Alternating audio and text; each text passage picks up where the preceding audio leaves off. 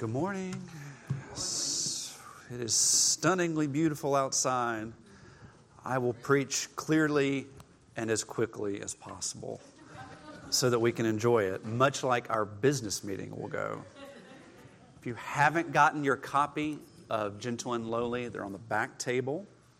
Today, uh, my group meets at 4:30. We'll read chapter 6 and 7 in time for today. That's basing the message off chapter 6.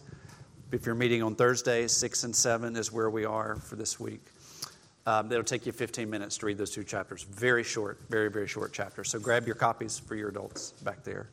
If you've got your Bible, turn to John 6, verse 35 through 39 today. John 6, verse 35 through 39.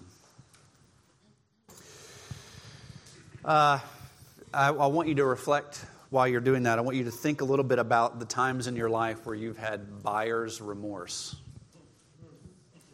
Buyer's remorse.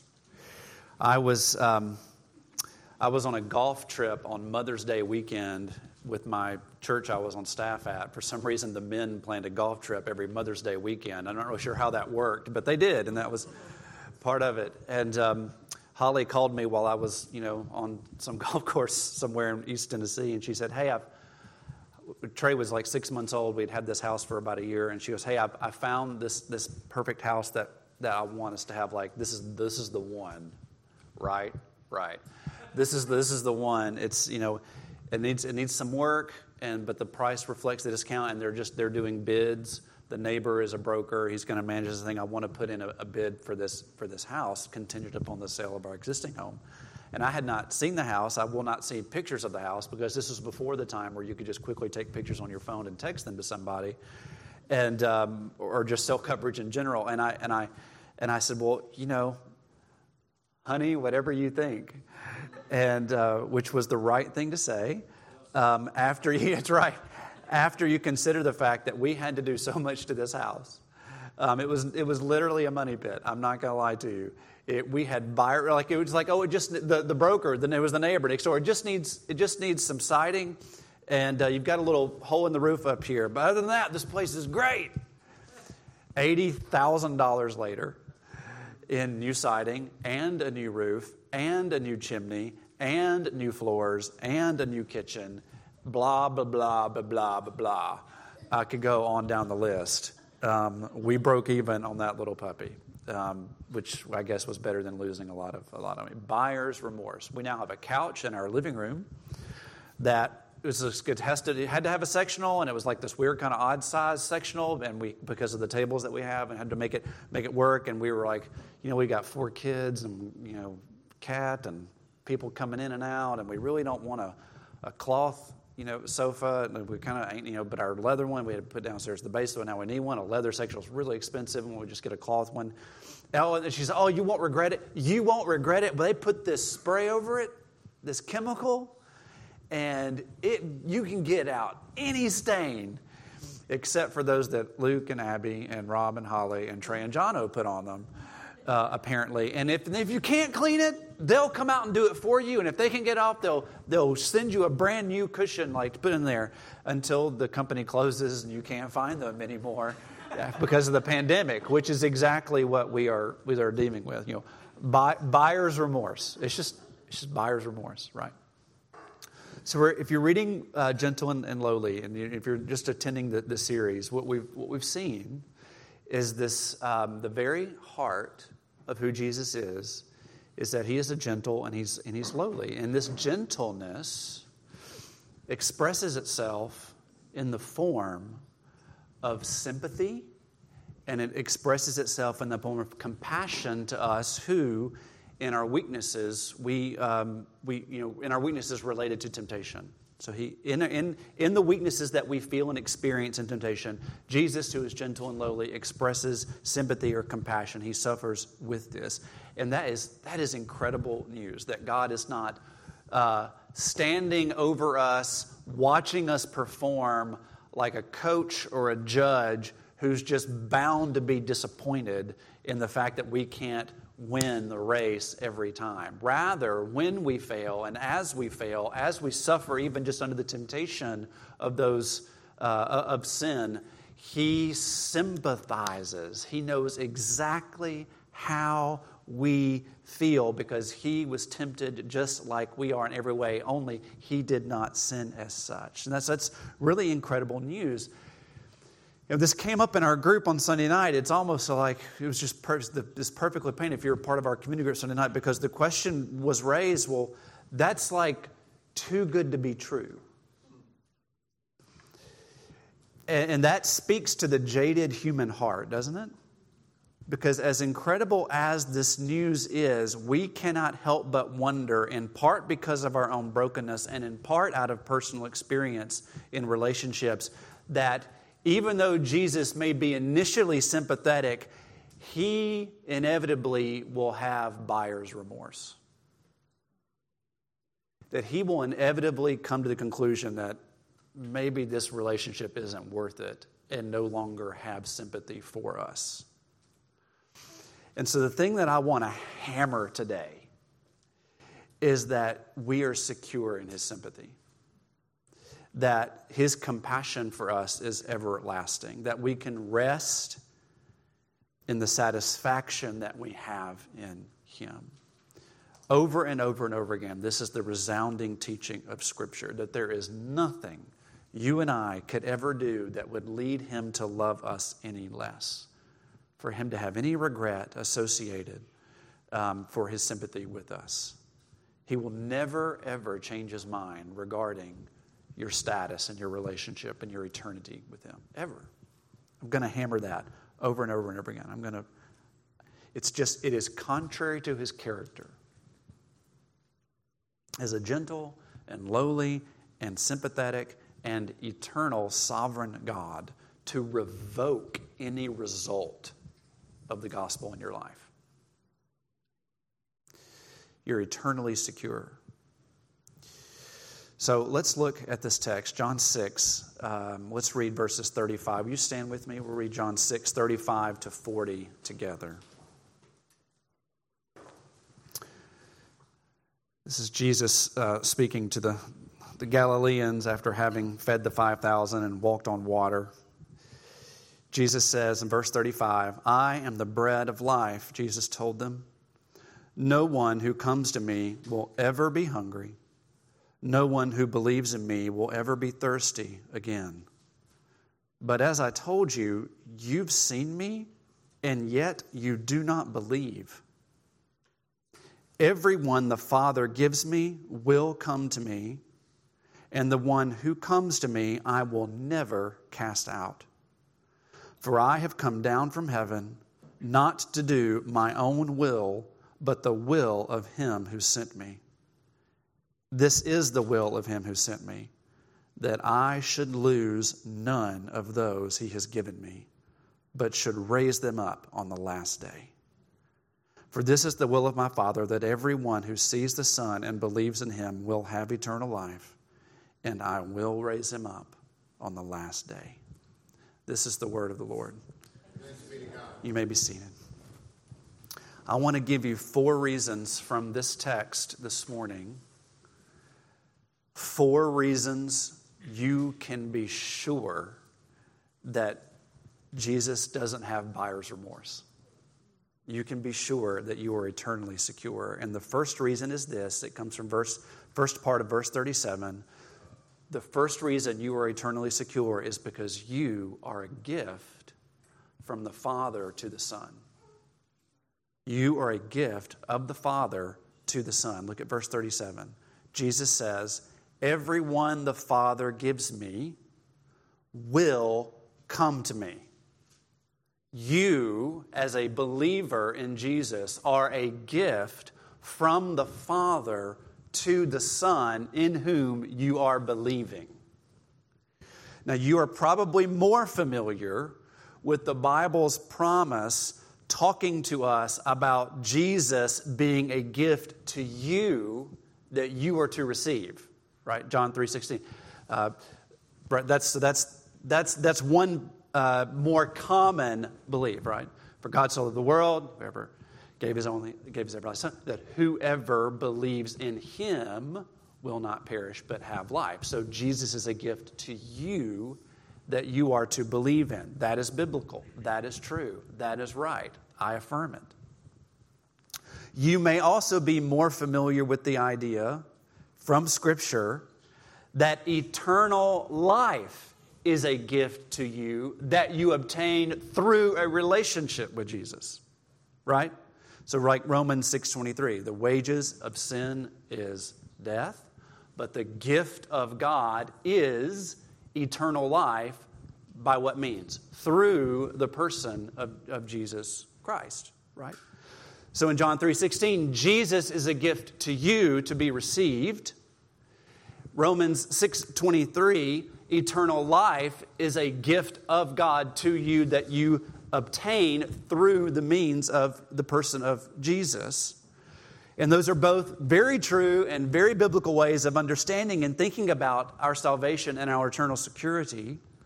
But another way of talking about our salvation is that you are a gift of the Father to the Son. So that first one in John, John 3, I mean, that, that leans us toward human responsibility. That, that you and I have a will, we have a volition, we have a responsibility. Um, and, um, and, and in the midst of having that, we need to choose to accept the gift of Jesus by grace through faith. 100% true. And then the second from Romans 6, the, um, it uses some logic and, and it uses some contrast to help us understand that not only is Jesus a gift from John 3, but the result of eternal life that we get by being uh, in a relationship with Jesus is also a gift, not earned. Uh, the only thing we can earn as sinful people is death. But the eternal life that we is a gift of God to us by grace through faith. So we we we shouldn't, in fact, we mustn't view faith, and we can't view uh, faith or belief as a work that earns salvation.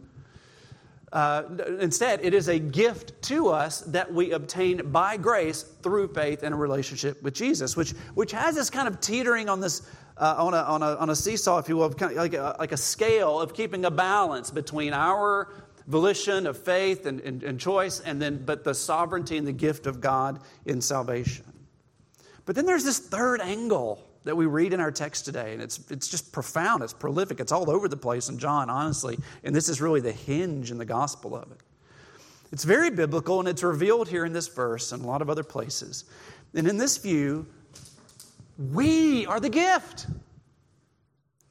We're the gift of the Father to the Son. And so, in all these other passages, there is a requirement on our end to believe and accept the gift. But in this passage, we are the gift from the Father to the Son, which means we are passive in this transaction. So, from this angle, it's an angle of the sovereignty of God in our salvation and the sovereignty of God of our eternal security.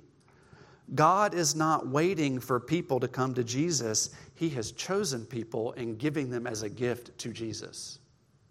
Do you see this? And it's really important that we feel the weight and the truth of this statement and this reality, both from the context in this passage and just for the reality in themselves. Our eternal security hinges on us comprehending this truth. To the degree that we grasp this and believe this, our eternal security we will feel and grasp. Okay? So look at the context. Go back to verse 35 and 36, right? Jesus said, I am the bread of life, Jesus told them, and no one who comes to me will ever be hungry, and no one who believes in me will ever be thirsty again. But as I told you, you've seen me, and yet you do not believe. And then Jesus says, Everyone the Father gives me will come to me. And yet, uh, everybody the Father gives me will come, will come to me, and the one who comes to me I will never cast out, which I'll come to in, in, just, in just a moment. So, Jesus is saying what he's saying in verse 37 Everyone the Father who gives me will come to me as an answer to the question of doubt. Jesus must not be who he is, who he says he is, if people aren't believing. Look at John 35. It says, I'm the bread of life, and no one who comes to me will ever be hungry. Everything. Well, if that's true, how come The people in Galilee in this very moment aren't believing. And so Jesus is answering that question of doubt. And Jesus' answer is that unbelief by some is not indicative of God fail, failing. Unbelief does not mean that God has failed. Human belief or unbelief is just one side of the equation. And quite honestly, it, pales in comparison to the divine will and the divine volition of, the, of that side of the equation. So Jesus says, Listen, I am who I am. I am the bread of life. If you will come to me, you will be satisfied eternally, forever. You will be content spiritually, forever. And yet, even though I am that, and you're looking at him, and I am telling you exactly who I am, you don't believe. And you might think that because you don't believe and because others don't believe, I must not be who I say I am. And what Jesus is saying is, who I am is not indicative of whether or not you believe it or not. I am who I am. And the fact of the matter is, is God is giving me all of the people He wants to give me.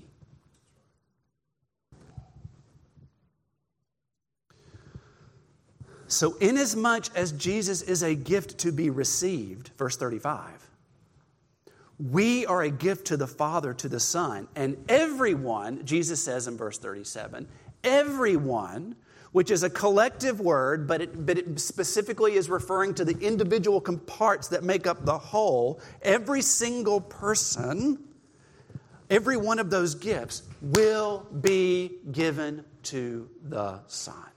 Everyone. So the context is doubt, and immediately the context is doubt because of unbelief. But this doubt applies to the keeping of our salvation as well, not just the uh, creation of our salvation. So think, I want you to think about you being a Christian and then you doubting whether or not you're a Christian. Oh my goodness, y'all. This, this passage, uh, well, let me just let me personalize this a little bit.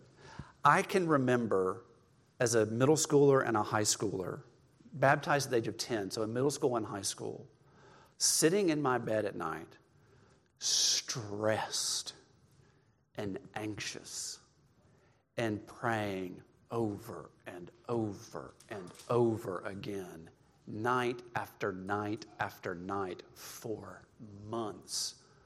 Lord, no, really, you have to save me. Am I really? I mean, you, I, I, because this is what I was doing, and it's what we all do. I was looking at my sin, and I was looking at my unbiblical behavior, and I was telling myself all of the reasons why I must not really be a Christian because I did this or didn't do that. That's what I was doing. Don't know if you've ever experienced that before. I don't know if you've ever felt that. And in those moments, there is some value and comfort and nostalgia like, well, remember, Rob, you were 10 and, and Jimmy Street talked to you about the gospel and you agreed and you were baptized and he gave you a Bible and it's even got a note from Jim Street in the Bible. There's some value to that. But how much better is it just to tell you what tell yourself what Jesus says? And Jesus says, Inasmuch as you have believed in me as a gift to you, you are a gift to me from my Father. Inasmuch, Rob, as you chose me in 1985, he chose you before there was time. You're mine because God the Father gave you to me. I will bank on Jesus' promises before my own behavior anytime. So I want to relieve you of the burden of doubt related to eternal security because you are a gift from the Father to the Son. You're a gift. If you believe, you're a gift. If you accept the gift, you become a gift. Number two, the Son eternally treasures you as a gift. Look at verse 37b. But Jesus says, Everyone the Father gives me will come to me, and the one, remember I said everyone, and then I said it's, it's a collective noun, but it's paying a part to the individual. Jesus continues that thread here. Everyone the Father who gives me will come to me, and the one who comes to me, emphasizing you, the individual, the person, I will never cast out. Any questions? You are a gift of the Father to the Son, and the Son will never let you go. He eternally treasures you as a gift. Now, this is structured. I learned a new word. I love English. Every now and then, I just get really geeked out with grammar and English and things like that, and I just love it. And this is a very interesting construct in English. It's called a litotes. You ever heard that word before? Me neither. Uh, but I learned it this week L I T O T E S. And I, I, kept saying latotes, latotes when I was reading it. And then I went to the website where you type in the word and you just hit spell it, and it's litotes, litotes, litotes. What is a litotes? Well, let me give you an example. Jonathan was, I don't know, it was your first chess tournament, so here in town. So I, I guess you were probably eight, nine years old. I don't, I don't remember. It was your very first one at the Percy Priest, not Percy Priest, elementary school in uh, Forest Hills area, right? The very first one, unranked, and you went to open thing, and you got like fifth place, right? Fifth place. Johnny got fifth place in this whole elementary tournament in the open bracket. He'd never played before. And nobody knew who this kid was because he wasn't involved in the public school system, the chess or whatever. He'd just been learning on his own and he crushed it. He got fifth place which in chess, that's a big deal. Okay, he may as well have won the championship as far as father was concerned. But you know, he just he, he fifth, it was fifth place. So Jono, and, and he goes fifth place. Jonathan Timms, and the kids were like, "Who is who is Jonathan? You know, Timms?" And Jono goes up there and gets his trophy. And the director of the tournament gave him his trophy, and he said, "Man, fifth place in your first tournament. That is no small chunk of change." right? That is a litotes. You are emphasizing just how amazing and wonderful something is by emphasizing it from the negative. Okay? That's a litotes. So Big Mama, our Holly's grandmother, does this all the time. Well, she used to do it all the time. She'd say, you know, she always complained about how expensive something was. And instead of saying it cost $4,000, she would say, well, you know, it was at least a house payment something like that, right? Her point being, it wasn't cheap. Well, you go to like somebody's going to plan a Disney vacation. You say, well, if you're going to go there, you just need to know that it's you know it's, it's no house payment. It's ridiculous, is what it is. It's really really expensive. That's what Jesus is doing here in this statement. He says, I will never cast out. What he's saying is, I am so going to treasure you. I'm going to so value you. I'm going to so hold you tight. I'm going to spoil you rotten. I'm going to do all the things that the Son is supposed to do of this gift from the Father. You see what I'm saying? It's, it is meant to emphasize just how much He treasures you as a gift. So we can be assured that regardless of whether or not we are living up to the quality of the gift, we are secure because Jesus has chosen to treasure us as the gift.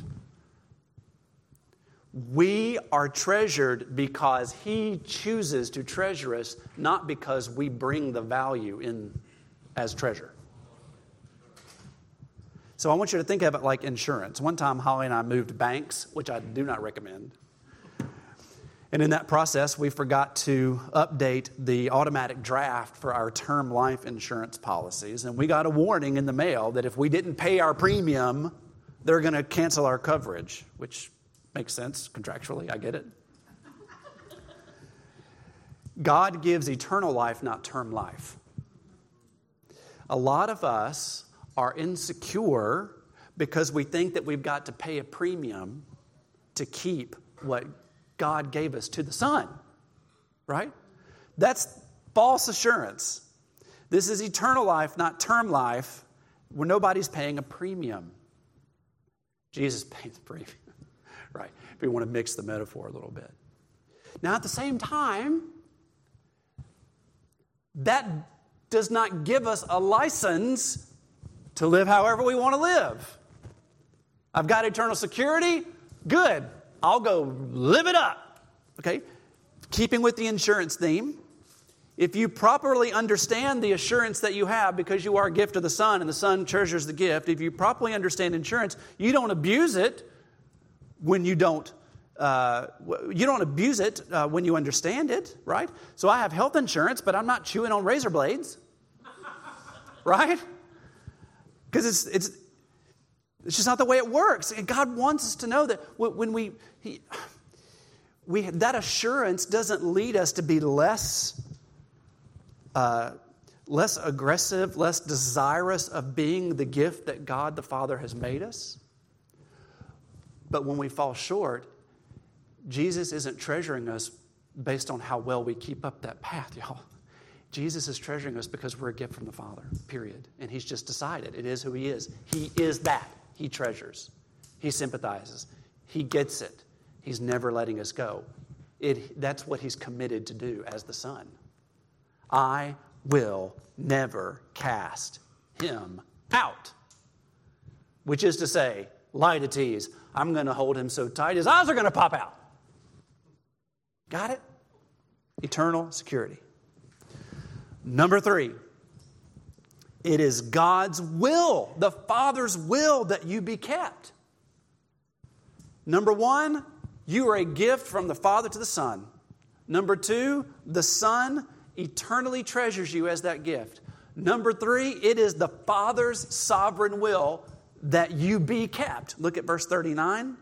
This is the will of him who sent me, that I should lose none of those he has given me. Verse 40. For this is the will of my Father, that everyone who sees the Son and believes in him will have eternal life. Now, I know that you are, if you're like me, I don't want to, I'm not going to put words on your mouth. I'm not going to cast a shadow of your, your character, your convictions. But I'm, if you're anything like me, you are a freedom loving person. And you struggle with the fact that your will is not sovereign. I've got four kids, and my will is rarely sovereign over theirs much less the Father's. The fact of the matter is, is that God's sovereign will trumps mine every time. It trumps mine every time. Now, I know that is hard to grasp. How in the world could it be true that I've got to choose to believe and yet God chose me from time? I don't know. If I could explain it, I'd write the book through Lifeway and we'd both make a ton of money and give it to missions. Okay? That's what I would do with it. I don't know. All I know is that in one verse, Jesus says, Everyone the Father gives me who will come to me, and I'm never going to cast him out. And then in verse 40, he says, Everyone who sees the Son and believes in him will have eternal life. It's both. How are those friends? I don't know, but they are. They are friends. Now, my favorite way of understanding this comes from uh, C.S. Lewis's book uh, in Mere Christianity. It kind of helps me understand. So I'll, I'll I want an illustration. Luke, Luke, come here, come here. Did you solve that Rubik's Cube while I've been doing it, or did Trey do it for you? Okay, good, okay, very good. All right. He's a genius. Uh, just kidding. Well, Trey, I guess Trey is. He's got the Rubik's Cube. Okay, so this is Luke, and I'm going to put Luke on this end of the rug. Luke, right here. Okay, stand there. Keep your arms folded. Make sure you pout. Okay, you good? Luke is the beginning of time. Right here. Weston, come here. Come here, big boy. How you doing? All right. You are the end of time. I could have chosen your father, but he'd have gotten offended. So we'll choose, we'll choose you. So Luke, you're the beginning of time. Do you remember what happens at the beginning of time in the book of Genesis? What happens? That's right, creates the world. That's right. And we all know what's going to happen at the end of time. You want to show them your tattoo on your thigh from Revelation 19? Okay, good. There's very good. Right. Jesus, and we, we enter into a new thing. Okay, now, from here to here, you got it? Beginning of time. Stay on, get off the rug. There you go. So, sovereign will. Get off the rug. Uh, did you see what I did? I said, get off the rug. And he got as close to the edge, but stayed on the rug. Can you imagine the father in this? Okay. So, right there, right there. How many choices are human beings making between these two things? How, just think about your own life. If this were when Weston was born and this is where Weston's going to die, how many choices are, is he making in here? You say, Where is God in those choices? Answer, He's this barn. Does that make sense? Every choice, every decision that's being made on my ever shrinking timeline from Luke down here, every one of them is made within the sovereignty and the will of God. Thank you guys. Y'all can be seated. Appreciate your help. Give him a hand. Give him a hand. Go sit down. There. Right? All the choices made inside our timelines are made within the context of somebody who is outside of time. Every one of them. Are you making choices in this room right now? Yes. Are you making them in such a way that you could ever trump God's? No, because He's this whole thing outside of time. So God has sovereignly and lovingly declared, verse 39 and verse 40, that you're going to be kept. You are not a gift to Jesus that can be ruined. You are not a gift that can be lost. Oh man, I just we watch America's Funniest Videos and Fail Army and all these things. You know, we just love laughing at people in our family, which is something we just do. We love laughing, and it's easiest to laugh at ourselves and at people. You know, these videos of people who are like at their wedding and somebody brings out the wedding cake, and it's like dun dun dun dun, and like the whole thing falls over, right? Or a birthday cake. Uh, it's it's absolutely hilarious um, until it happens to you. Holly and I got married in October of 2000. And we drove from Greenville, South Carolina to Atlanta to spend two nights in the JW Marriott before flying somewhere else for our honeymoon. And uh, we woke up the first morning and went to the, you know, my dad gave us some hotel points for the Marriott. So we went up to the lounge at the top. We were feeling really big, y'all. Really big. We're married. We're, so we leave the room, we go up to the uh, to the lounge at the top and have like a private breakfast in the top overlooking the city of Atlanta. It was just amazing. And then we left our room and, and you know, like it's lunchtime and Holly's like, oh, I can't find my purse. Can't find my purse. She went upstairs to the lounge, concierge lounge, and her purse has been stolen. It's gone. It had her retainer in it. It had her passport uh, in it. It had her license in it. It had $500 in wedding cash that we received, which, by the way, was almost all of our money uh, it, was, it, was all, it was all lost. It was all lost. That's never going to happen to my salvation because God has sovereignly declared that He's going to keep me and that Jesus is going to keep me as the gift. It's His will. It's His will. I can't thwart it. I can't change it. It's a brick wall. I can't get out. Do you understand? The reason you are never going to lose your salvation is because he has said, the Gillettes will not lose their salvation before you were ever born. I'll take that any day. And this plays itself out, number four, in verse 39 and 40. Jesus is committed to doing what God has declared. Verse 39b I will lose none of those he has given me I'm going to raise them up on the last day. Verse 40b, I'm going to raise them up on the last day. If any Christian failed to achieve eternal security, it would be to Jesus' shame. It would mean that either Jesus was incapable of doing what God willed him to do, or that he was intentionally disobedient to the Father. And that's unthinkable. He experienced every temptation. Every temptation last week, remember? And he didn't succumb. He was tempted not to do the will of the Father, not to go to the cross, not to keep you, those who are a gift from the Father, to him. And he obeyed the Father. We use this, so what? I'm sorry for the long sermon. I've been giving you short sermons. I'm due the 45 minute sermon. Okay. We, we use this as an illustration in our community group, most of whom are not here right now, so I will use it with you. We, oh, I told you we watch all these funny videos. We watched a video last week or two weeks ago where um, it was at a Caribbean island, and there's this long runway of the international airport on this Caribbean island, and, and the, and the planes taxi and they turn right here and they put their, in, their butt and their engines right here, and right behind them is the beach. And there's a chain link fence that's like, you know, 12 feet high and it's got razor wire so nobody wants to climb over. But you know, when they start taking off and they, they floor the engines, it sends out a blast of exhaust and power. And, and there are people, the goal is this to hang on to the fence as long as you can while the jet engine is blowing you back. And you've got people who are hanging on and their legs are flailing up in the air and on and on and on. That's when, and they're trying to hold on for dear life. And it's like, if you can do that, then you're truly strong or stupid. I mean, uh, whichever way you want to. I mean, and it's hilarious. People go flying back like pieces of trash. I can't believe nobody's died trying to do it. Maybe they have. I don't want to be presumptive, but it's. I mean, it's crazy what people's bodies like. How foolish are you? Like, I would never do it. Look at me. Like, I just, I'm not strong. Like, I just, I know I'm not going to be able. Uh, I know I'm just not. I'm not. And I can see some really buff guy pulling it off, but you know, the the videos that are the funniest are the ones where people just can't do it.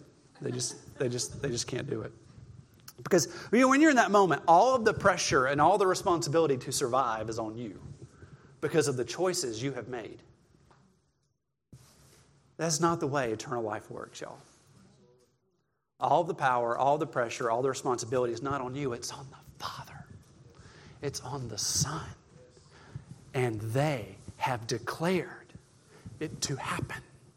And Jesus is committed to making it happen it is no more possible for someone whom the Father has truly given to the Son to fall away than it is for the Son to fail the Father. Jesus came to do the Father's will, and his Father's will is this that he's not going to lose you. He's not going to lose you. Jesus is going to hold on to that fence. You don't even have to worry about it. And that that's, if you need in your American freedom loving human heart to do something yourself in this moment, what I want you to do is do Rome, Hebrews 12, 1 and 2 that we read this morning. Run the race. Endure. Keep believing the gospel. No matter how you feel at any given moment, how encouraged or discouraged you feel at your spiritual progress, just believe this. Just believe this.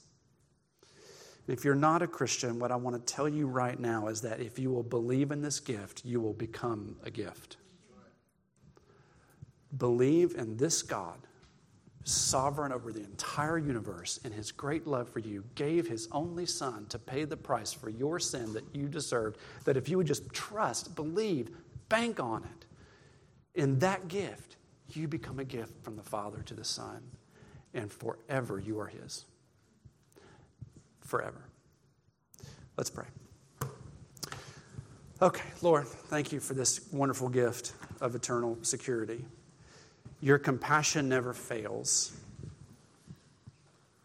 Your faithfulness never fails you don't stop based on anything that we do or don't do or might do.